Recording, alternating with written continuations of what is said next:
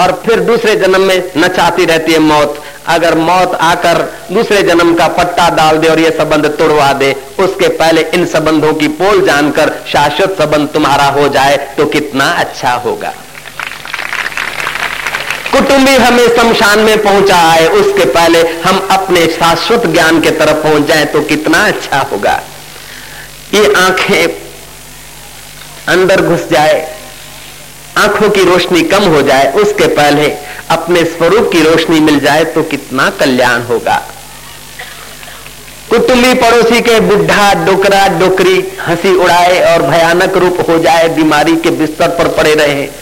उसके पहले अगर जन्म मरण की बीमारी मिट जाए और अपने शाश्वत स्वरूप की मुलाकात हो जाए तो कितना अच्छा हो बाल पक गए झुरियाँ पड़ गई, लेकिन बूढ़ा कहता, अभी और खपे खपे खपे करके अपने को खपा डाला। आज तक तुमने जो पाया है, विद्या पाई, धन पाया, यश पाया, गाड़ी पाई, अधिकार पाया, जो भी कुछ पाया है। आज के बाद उतने का उतना दूसरा मिले या ना मिले, उसमें डाउट है। लेकिन जो मिला है, उसको छोड़ना पड़ेगा कि नहीं, बताओ। जो मिला है, उसको छोड़ने में कभी डाउट है? छोरा जन्मता है ना तो उसके जन्माक्षर दिखाए जाते हैं कि छोरा पढ़ेगा कि नहीं पढ़ेगा? शादी करेगा कि नहीं करेगा? माँ बाप की सेवा करेगा कि नहीं करेगा?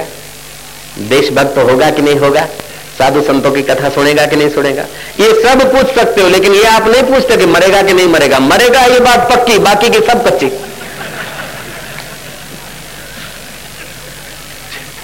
तो जो मरता है, वो इंद्रियगत ज्ञान से जो दिखता है, वो मरता है। तो मैं विनंती कर रहा हूँ कि तीन प्रकार के ज्ञान होते हैं। जैसे तीन प्रकार के संबंध, जन्मजात संबंध, फिर किसी का बेटा, किसी का दोता, किसी का कुछ हो गया। दूसरा होता है शादी विवाह क्या, कोई दोस्त हो गए, कोई पत्नी हो गई, कोई साली, कोई ससुराई है, संपादित संबंध।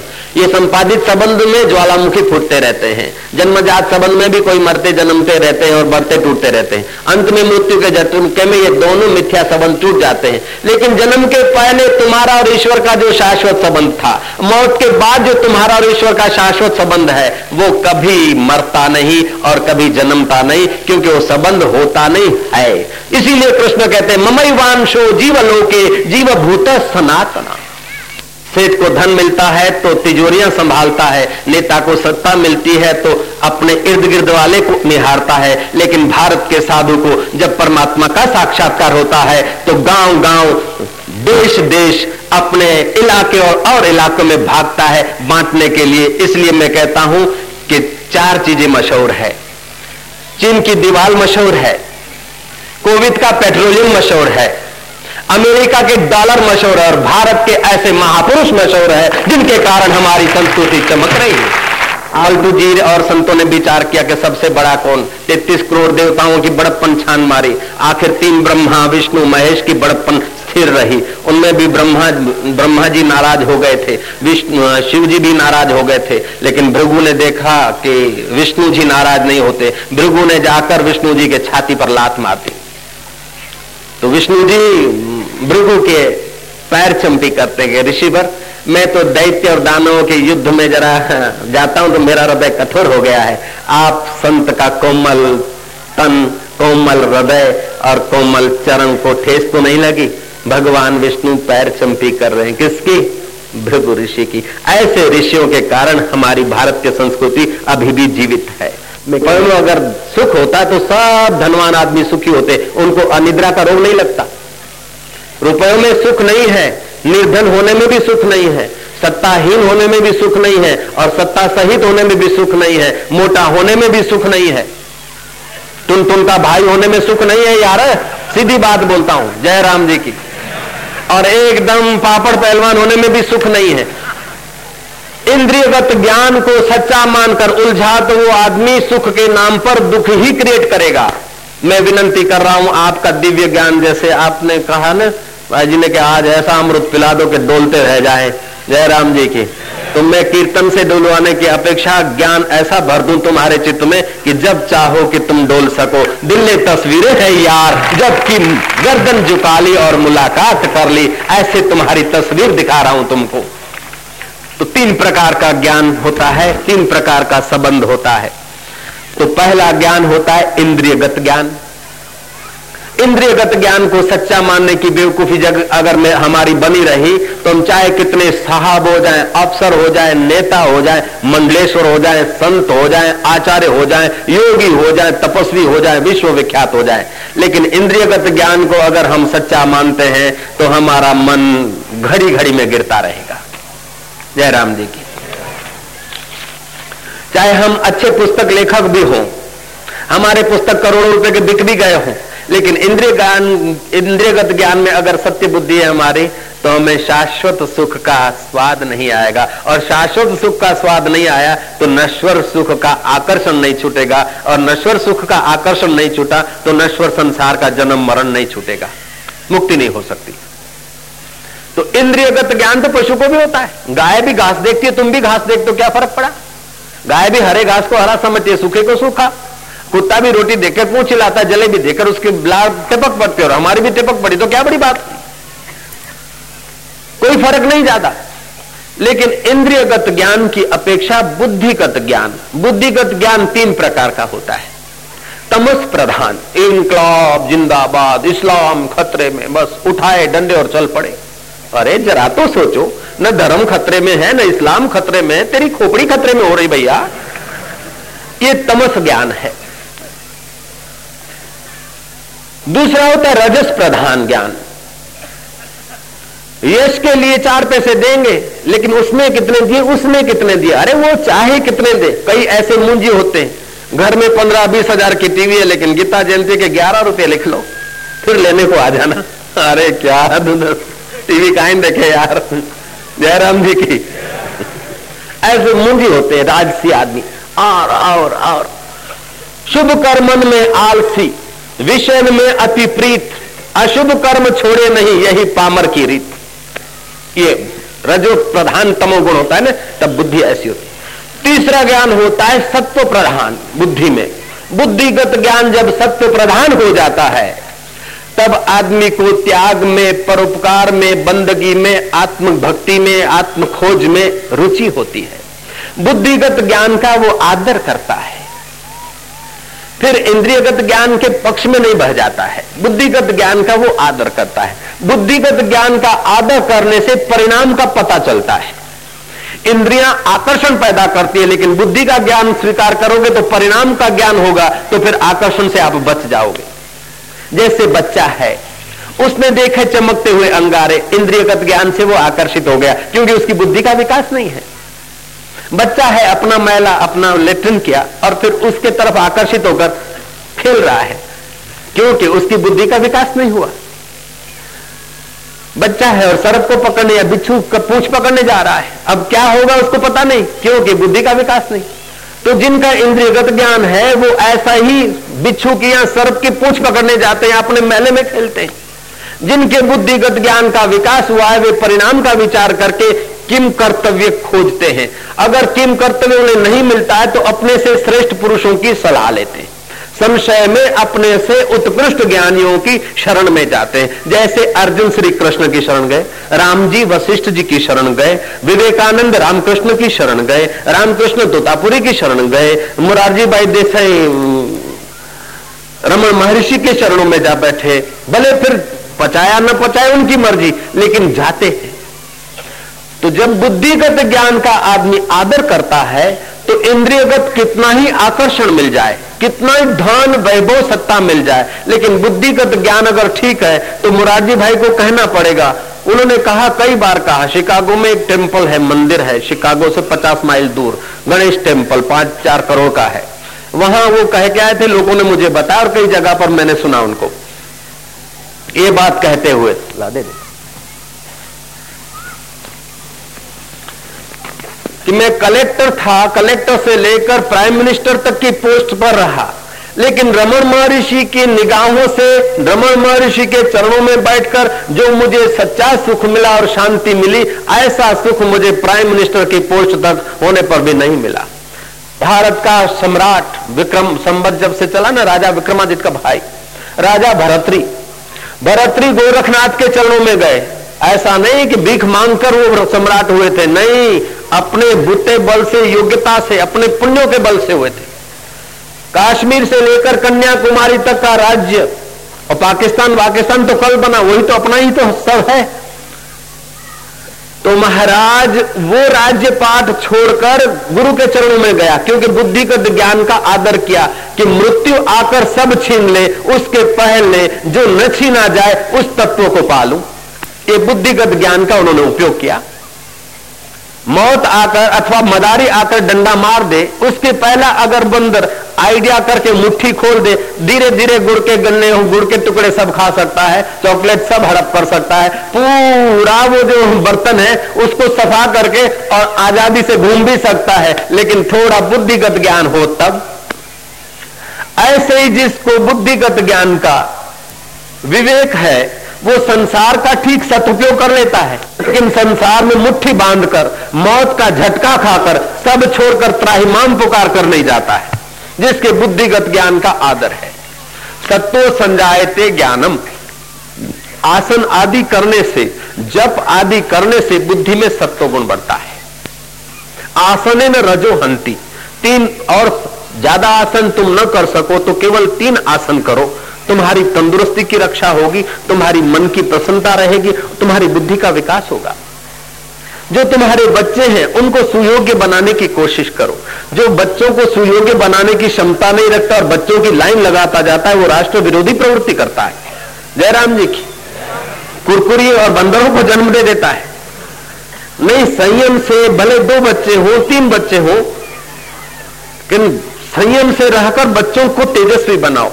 बच्चा पढ़ने में बढ़िया हो, इसलिए आप क्या करो कि बच्चे को कह दो कि तुलसी के पाँच पत्ते चबाकर सुबह आधा पौना ग्लास पानी पी ले तो बच्चे को कभी कैंसर की बीमारी नहीं होगी आगे चलकर। एसिडिटी की बीमारी नहीं होगी। बच्चा हो चाहे बूढ़ा हो, सब कोई कर सकते हैं। पाँच तुलसी के पत्ते चबा लिए और बासी पानी आधा पौना ग्लास, एक ग्लास पी लिया। ये तुम्हारे लिए उषापान अमृत हो गया। बुद्धि को सुरक्षा मिलेगी, बुद्धि की थोड़ी योग्यता बढ़ेगी, लेकिन इससे कोई साक्षात्कार का संबंध नहीं है।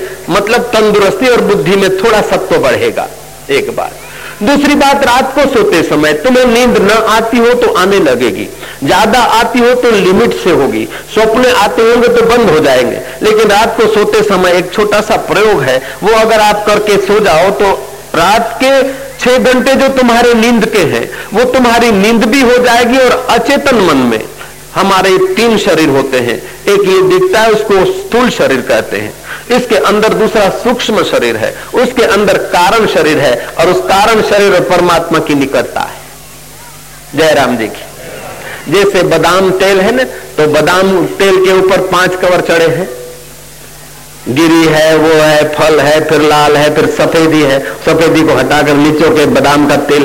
तो बादाम की वैल्यू क्यों है कि उसके अंदर तेल है ऐसे? ऐसे तुम्हारे मनुष्य देह की वैल्यू क्यों है कि वो तेल का भी तेल, राम का भी राम, चैतन्य आत्मा है, उसीलिए तुम्हारी वैल्यू है, नहीं तो इसको थोड़ी देर में फिर फूक के आ जाएँगे। अगर उस चैतन्य तत्व के ज्ञान के तरफ़ आपका झुकाव नहीं तो इस शरीर की कोई कीमत नहीं। तो रात्रि के दस मिनट, अगर तुम कर सको तो मैं प्रयोग बता दूँ तुमको। तुम्हारा तो बेड़ा पार हो जाएगा, लेकिन जिस घर में तुम रहोगे ना, उसमें भी सुख, शांति और आजीविका के साधन खुले होने लगेंगे। जयराम जी की, रात को सोते समय जिस भी कमरे में सोते हो, ऐसा ज़रूरी नहीं कि तुम्हारे पास पाँच कमरों का मकान हो, सात कमरों का मकान हो तो आप सुखी रह सकते हैं। अगर आपको सुखी रहने की कला है तो आप दो कमरे वाले मकान में भी रह सकते हैं, और नहीं रहने की कला है तो मैं उन अभागों को जानता हूँ जिन्होंने प्रजा का शोषण करके पाँच पाँच करोड़ रुपए के महल स्विट्जरलैंड में खड़े रखे हैं और मैं महल देखकर आया हवा खाने का महल पाँच करोड़ का तो रोटी खाने का कितने का बनाएगा तू? जयराम जी की, अगर जीने का ढंग नहीं है तो स्विट्जरलैंड के बंगले से भी सुख नहीं मिलता। अगर वहाँ सुख मिलता तो वो छोड़ के क्यों भागे?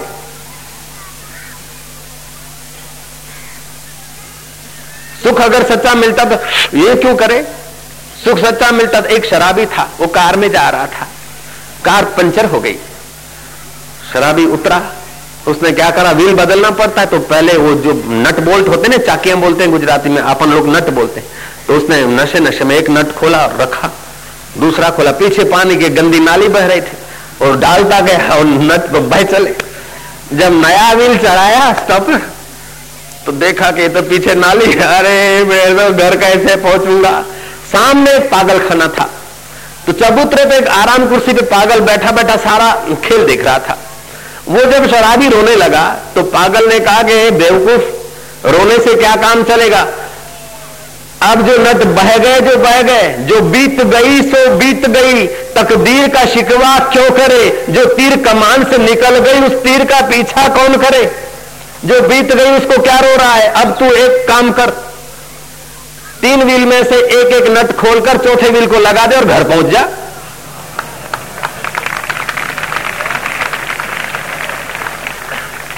उसने कहा, हु आर यू? तू कौन है? बोले, मैं वो सामने मेंटल हॉस्पिटल है ना वहाँ का पेशेंट हूँ। आई एम पागल पागल। बोले, तू पागल कैसे? बोले, मैं पागल तो हूँ, लेकिन तेरे जैसा शराबी तो नहीं हूँ कम से कम. शराबी समझता, मैं शराब पीता हूँ, लेकिन शराब उसे पी डालती है। जाम पर जाम पीने से क्या फ़ायदा? रात बीती, सुबह को उतर जाएगी तू, ज्ञान की वो प्यालियाँ पी ले, तेरी सारी ज़िंदगी सुधर जाएगी सुधर जाएगी सुधर जाएगी। अगर बुरी आदत है, शराब की आदत है, बीड़ी की आदत है, गंदी आदत है, नहीं छूटती है तो ये प्रयोग करने से छूट जाएगी। नींद नहीं आती तो आने लगेगी। चिंता आएगी तो भाग जाएगी। दुर्बलता होगी तो दूर चली जाएगी। केवल थोड़ा सा प्रयोग है दस मिनट का। बोलो तो आपको बताई दू, है तो बढ़िया। हमने सीखने के लिए तो न जाने क्या क्या पापड़ बेले, लेकिन तुमको तो हँसते हँसते सुना रहा हूँ। जयराम जी बोला करो। मुझे एक बात पूछ लेने दो। गौ सुबह निकलती है घर से। बेचारी रूखा खाती है, कहीं हरा खाती है, कहीं डंडा खाती है, कहीं धुतकार खाती है दिन भर परिश्रम करती है। खा पी कर दूध बनाती है, शाम को जब घर लौटती है। बछड़े को देखती है तो उसके सारे शरीर में दूध होता है, लेकिन बछड़े को देखते ही गाय का दूध ठीक जगह पे आ जाता है और बछड़े को तैयार माल मिलता है। ठीक बात है ना? ऐसे ही साधु संत न जाने गुरु की डांट सही होगी, रिद्धि सिद्धियों का प्रलोभन सा होगा, तपस्या करी होगी, भूख सही होगी, प्यास सा होगा, और सब जो खजाना बनाया है और तुम्हारे जैसे प्यारे साधकों को देखते तो ठीक जगह पे आ जाता है और तुम्हारे कानों के द्वारा तुमको माल रेडीमेड मिल जाता है। कथा करने वाले संत, अगर बोल दिए हम तीन दिन आएँगे तो उनको टाइम से तीन दिन आना पड़े, लेकिन सुनने वाला तीन दिन बैठे, दो दिन आवे तो उसकी मर्ज़ी। देरी से चार बजे आवे तो भी स्वतंत्र, हम तो चार बजे आए तो बाबा जी लेट आ गए। अरे वो पाँच बजे आ जाए तो भी अलाउ। साढ़े पाँच को आ जाओ तो भी अलाउ।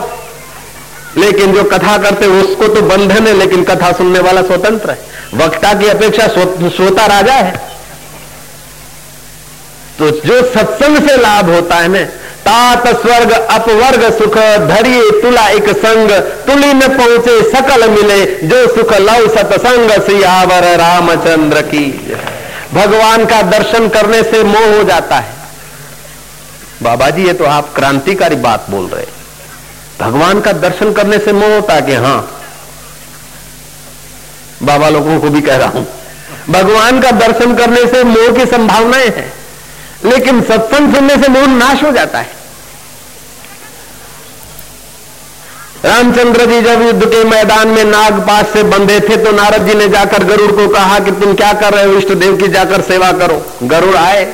गरुड़ के पंखों से वेद की ऋषाएँ निकलती थी, गूंजती थी। गरुड़ को देखते ही कई सांप तो पलायन हो गए, बच्चे कुचों को नाश्ता कर लिया गरुड़ ने। राम जी निर्बंध हो गए, लेकिन गरुड़ को हुआ, अगर मैं नहीं आता तो इनकी क्या हालत होती? वो हो गया। जब अपने इष्ट के प्रति, अपने धर्म के प्रति, अपने सदगुरु के प्रति थोड़ा सा भी संदेह हो जाता है तो आदमी वहीं पहुँच जाता है जहाँ से उसने श्री गणेश किया था। अशांति हो गई। भगवान शंकर के पास गए गरुड़ जी। बोले, मानसिक पेशेंट हो गया हूँ। अशांति हो गई। बोले, क्यों? बोले, ऐसा ऐसा, ठाकुर जी बंद गए थे और मैंने जाकर सर्पों को सुहा कर दिया। मन में लगा कि भगवान मेरे ठाकुर जी का बंधन मैं नहीं काटता तो अब अभी ठाकुर जी कैसे? ठाकुर जी को भी मदद मेरी चाहिए। शिव जी ने कहा, जो मेरे इष्ट के प्रति संदेह करता है, उस अभागे को मैं कथा नहीं सुनाता। खग की भाषा खग ही जाने। जा कागभूषण के पास जा और राम जी का गुणगान सुन तो तेरा मोह दूर होगा। राम जी के दर्शन से तो मोह हो गया है, लेकिन राम जी के गुणगान सुनने से मोह दूर हो गया है। भगवान का दर्शन होने से हो सकता है कि मोह हो जाए, लेकिन भगवान की कथा सुनने से मोह नाश होता है। तो भगवान से भी भगवान की कथा बढ़कर है, भगवान से भी सत्संग ज़्यादा बढ़कर राम परवाना भेजियो, वाचित कबीरा रोए। भगवान जी ने आमंत्रण दिया संत कबीर को कि वेलकम महापुरुष, आ जाइए। कबीर जी बोलते, नहीं आना है अभी। राम परवाना भेजिया वाचित कबीरा रोय क्या करूँ तेरी वैकुंठ को जहाँ साध संगत नहीं हो सियावर रामचंद्र की। कि बाबा जी आप ये सब कहाँ से सीखे हैं?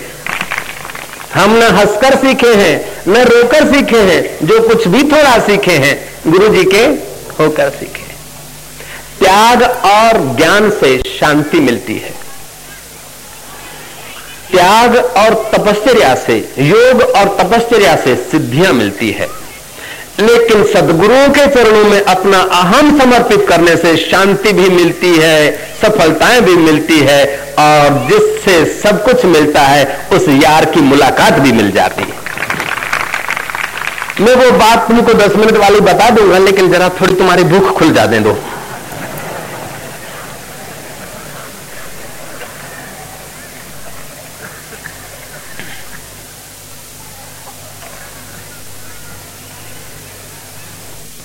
तीन प्रकार का ज्ञान, इंद्रियगत ज्ञान, बुद्धिगत ज्ञान। बुद्धि में भी तीन प्रकार। तमो प्रधान हृदय प्रधान और सत्व प्रधान जब सत्य प्रधान बुद्धि होती है तो आदमी के ज्ञान परिणाम पर नज़र डालता है कि ये खाने से क्या होगा, ये करने से क्या होगा, ये राज्य भोगने से क्या होगा, ये सत्ता को चिपके रहने से आखिर क्या होगा, इस कुटुंब को चिपके रहने से आखिर क्या होगा। आखिर कब तक? पत्नी मिल गई, फिर क्या? बेटे हो गए, फिर क्या? खेत पड़ोस वाले का सस्ते में मिल गया, फिर क्या? बैल की दो दो जोड़ियाँ थी, पाँच जोड़ियाँ हो गई, दस जोड़ी ट्रैक्टर हो गए, बीस ट्रैक्टर हो गए, फिर क्या? ऐसे उनको पता नहीं, हवाई जहाज़ कहाँ पड़ा है, उनका उनको पता नहीं। ऐसे लोगों को मैं जानता हूँ। फिर भी उन लोगों को सत्संग की शरण मिली, तभी उन्हें शांति मिली। जिनके पास सौ सौ, दो दो सौ, तीन तीन सौ करोड़ रुपए हैं। ऐसे लोगों को मैं जानता हूँ। भारत के तीन सौ करोड़ हो गए, उतने उनके पास मिलियन डॉलर है।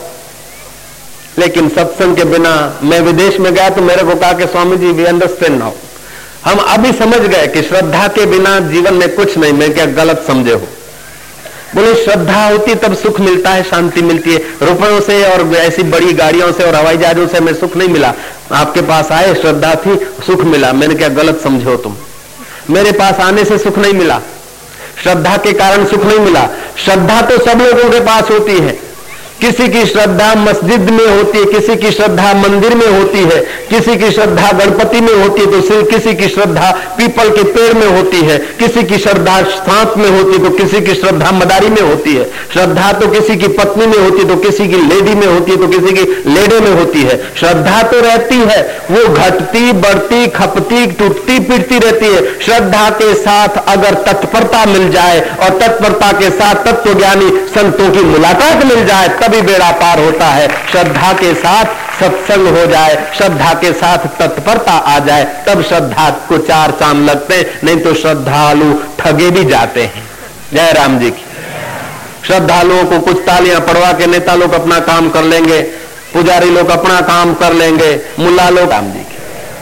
औरंगज़ेब हर जुम्मा को, जिसको हस्तिनापुर बोला जाता था, आज दिल्ली बोला जाता है, वो जुम्मा मस्जिद में नमाज़ पढ़ने जाता था। श्रद्धा खुदा में भगवान में जिसमें कहो नमाज़ पढ़ने जाता था। उस समय शर्मद नाम का एक फकीर था। उसने इंद्रियगत ज्ञान को, बुद्धिगत ज्ञान को, जहाँ से सत्ता, आत्मज्ञान शांति पाई थी। वेदांतिक ज्ञान में वो पहुँच गए थे। तो शर्मिद की तो हर श्वास में बंदगी थी। उनकी तो निगाहों में सब खुदा ही खुदा था। जिधर देखता हूँ खुदा ही खुदा है। खुदा से न कोई चीज़ जुदा है। जब अव्वल और आखिर खुदा ही खुदा है तो अब भी वही है। क्या उसके सिवा है? है आगा जो अंबा जरों का जेवर में, मियाँ से न हरगिज वो गैर हो रहा है। जिसे तुम दुनिया समझते हो, गाफिल, वो कुल हक ही हक है। न जुदा है, न बका है। जिधर देखता हूँ खुदा ही खुदा है। अहम ब्रह्मास्मि का साक्षात्कार हो गया था उस फकीर को। शर्मद उसका नाम था। मुल्ला मौलवियों ने देखा कि ऐसे फकीरों का ज्ञान अगर आदमी का जरा ईगो पोषण कर दो, फिर उससे अन्याय करवा लो, कर लेगा। जयराम जी की बोला, करो। अंदाता राजादी राज, आपको तो सब सलाम भरते लेके एक शर्मद फकीर काफर। वास्तव में वही फकीर संत था, शर्मद। और वो नमाज़ नहीं पढ़ता। बोले, ये मजाल उसकी? क्यों नहीं पढ़ता है? बोलता है कि इंद्रियगत ज्ञान, बुद्धिगत ज्ञान तुच्छ है, आत्मा ज्ञान, खुद खुदा आत्मा बैठा है। अपना खुदा को जान लो तो खुद खुदा हो जाओ। तुलसीदास भी कहते सो जाने जा सुदेह जना ही जानत तुम ही तुम ही हो जाई। अपने स्वरूप को जानो। देखा अपने आप को मेरा दिल दीवाना हो गया, ना छेड़ो मुझे यारों में खुद को मस्ताना हो गया। जो नित्य ज्ञान का तुम्हें पता चले तो फिर न स्वर्ग तुम्हें आकर्षित कर सकता है, न नरक तुम्हें डरा सकता है, न अपमान तुम्हें डरा सकता है, न मान तुम्हें प्रलोभन दे सकता है, न संसार तुम्हें फंसा सकता है, न संसार तुम्हें छुड़ा सकता है। तुम तो अपने आप को जान लो तुम महाराज इतना कल्याण हो जाएगा, इतना कल्याण हो जाएगा कि तुम्हारा तो बेड़ा पार हो जाएगा, लेकिन तुम्हारी मीठी निगाह जिस पर पड़ेगी, उनके भी पाप कटने लग जाएँगे। तुम्हारा नित्य ज्ञान इतना महान है।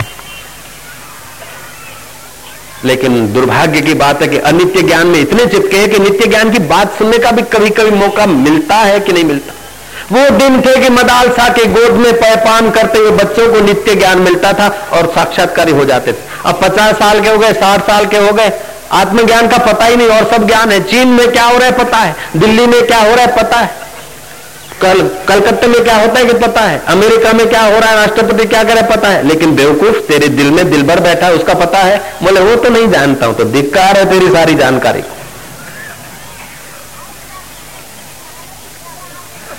शर्मद के लिए बहका दिया, औरंगज़ेब ने ऑर्डर कर दिया, उस काफर को दूसरे जुम्मे में हाजिर कर दो। शर्मद फकीर राजा के चमचों का ऑर्डर था, फकीर ने कहा अच्छा आ जाऊँगा नमाज़ पढ़ने। आगे तो औरंगज़ेब पीछे की कतार में, वो महापुरुष, शर्मद, फकीर, जो इमाम ने नमाज़ पढ़वाई तो झुकना होता है। झुकते ही शर्मद खिलखिला के हंस पड़े। इमाम का खुदा शर्मद के पैरों तले है। इमाम का खुदा शर्मद के पैरों तले है। औरंगज़ेब सुनकर आग बबूला हो गया, इमाम घबराए हो गया। वो तो शर्मत तो हंसकर चल दिया। नमाज़ पूरी हुई, औरंगज़ेब कहता है कि ये यही शर्मत, काफर, मुसलमान होकर ऐसा बोलता है। इमाम का खुदा शर्मत के पैरों तले है, जहाँ भी हो उसकी गर्दन कटवाकर यमुना जी में डाल दी जाए। ये अंधे अहंकारी राजाओं का काम होता है। शर्मद को यमुना के किनारे अहंकारी औरंगज़ेब के चाकरों ने सिरोच्छेद कर दिया। जो उस महापुरुष का सिरोच्छेद हुआ है और रक्त बहा यमुना जी के नीर में, प्रकृति में कोप हुआ है उस शर्मद का धड़ कूदने लगा है और शर्मद के धड़ में कोप आ गया है। धड़ वहाँ पड़ा और मुंडी चली। मुंडी आ रही है तख्त के तरफ़। और यमुना जी कोपित होकर बहती हुई आ रही बढ़ती हुई, बेमौसम बाहर का पानी। चारों तरफ़ हाहाकार मच गया है। किसी सियाने फकीर ने देखा कि एक अहंकारी औरंगज़ेब कम वक्त के कारण प्रजा का बेहाल होगा।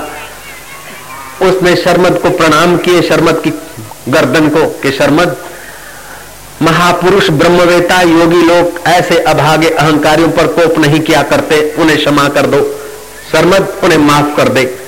शर्मद की चेतना ने सुन लिया, यमुना जी का पूर्व वापस गया है। बात फैली उस राजा के तरफ़। उसके हितेशी किसी सेठ धनाजी ने कहा कि जहाँ पना हो ना हो, हम लोगों ने शर्मद को समझने में गलती की है। बोले, गलती नहीं, मैंने अपने कानों से सुना है, उसने कहा कि इमाम का खुदा शर्मद के पैरों तले है।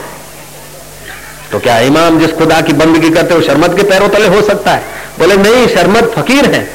फकीर की बात में कुछ राज होता है, जल्दबाजी नहीं करनी चाहिए। फकीर किसी का अपमान नहीं करते, किसी का बुरा नहीं करते। बेवकूफ़ी से फकीर की बात, फकीर की बात एक समझ के और इनकलाब जिंदाबाद नहीं करना चाहिए। आपने हजूर गलती किया है, इमाम को बुलाया जाए, इमाम से पूछा जाए। इमाम को बुलाया जो नमाज़ पढ़ाते थे, इमाम। बोले, तुम जब नमाज़ पढ़ रहे थे तो सच बताओ, उस वक्त तुम्हारा मन कहाँ था? तुम्हारा उस वक्त क्या चिंतन था? बोले, जीवदान मिले महाराज। बोले हाँ जीवदान। कुछ नहीं होगा, तेरे को सच बोल दे। बोले, उस वक्त मेरे मन में ये था कि खुदा ताला, मैं नमाज़ पढ़ता हूँ, बच्ची बड़ी हो गई है। पगार नपा तुला है, तू कुछ दे दे, दिला दे तो मैं बच्ची के हाथ रंग लू, जवान बच्ची के। सेठ ने कहा कि जहाँ पना देख लो, उस वक्त इसका खुदा पैसा था। इसका इष्ट इसका मालिक उस वक्त पैसे में मन था। आप जहाँ शर्मद खड़े थे, वहाँ खुदवाओ। वहाँ खुदाई की और सोने का चरु निकला, तब औरंगज़ेब को हुआ कि धिक्कार है, मेरे अहंकार को कि महापुरुष की हत्या हो गई।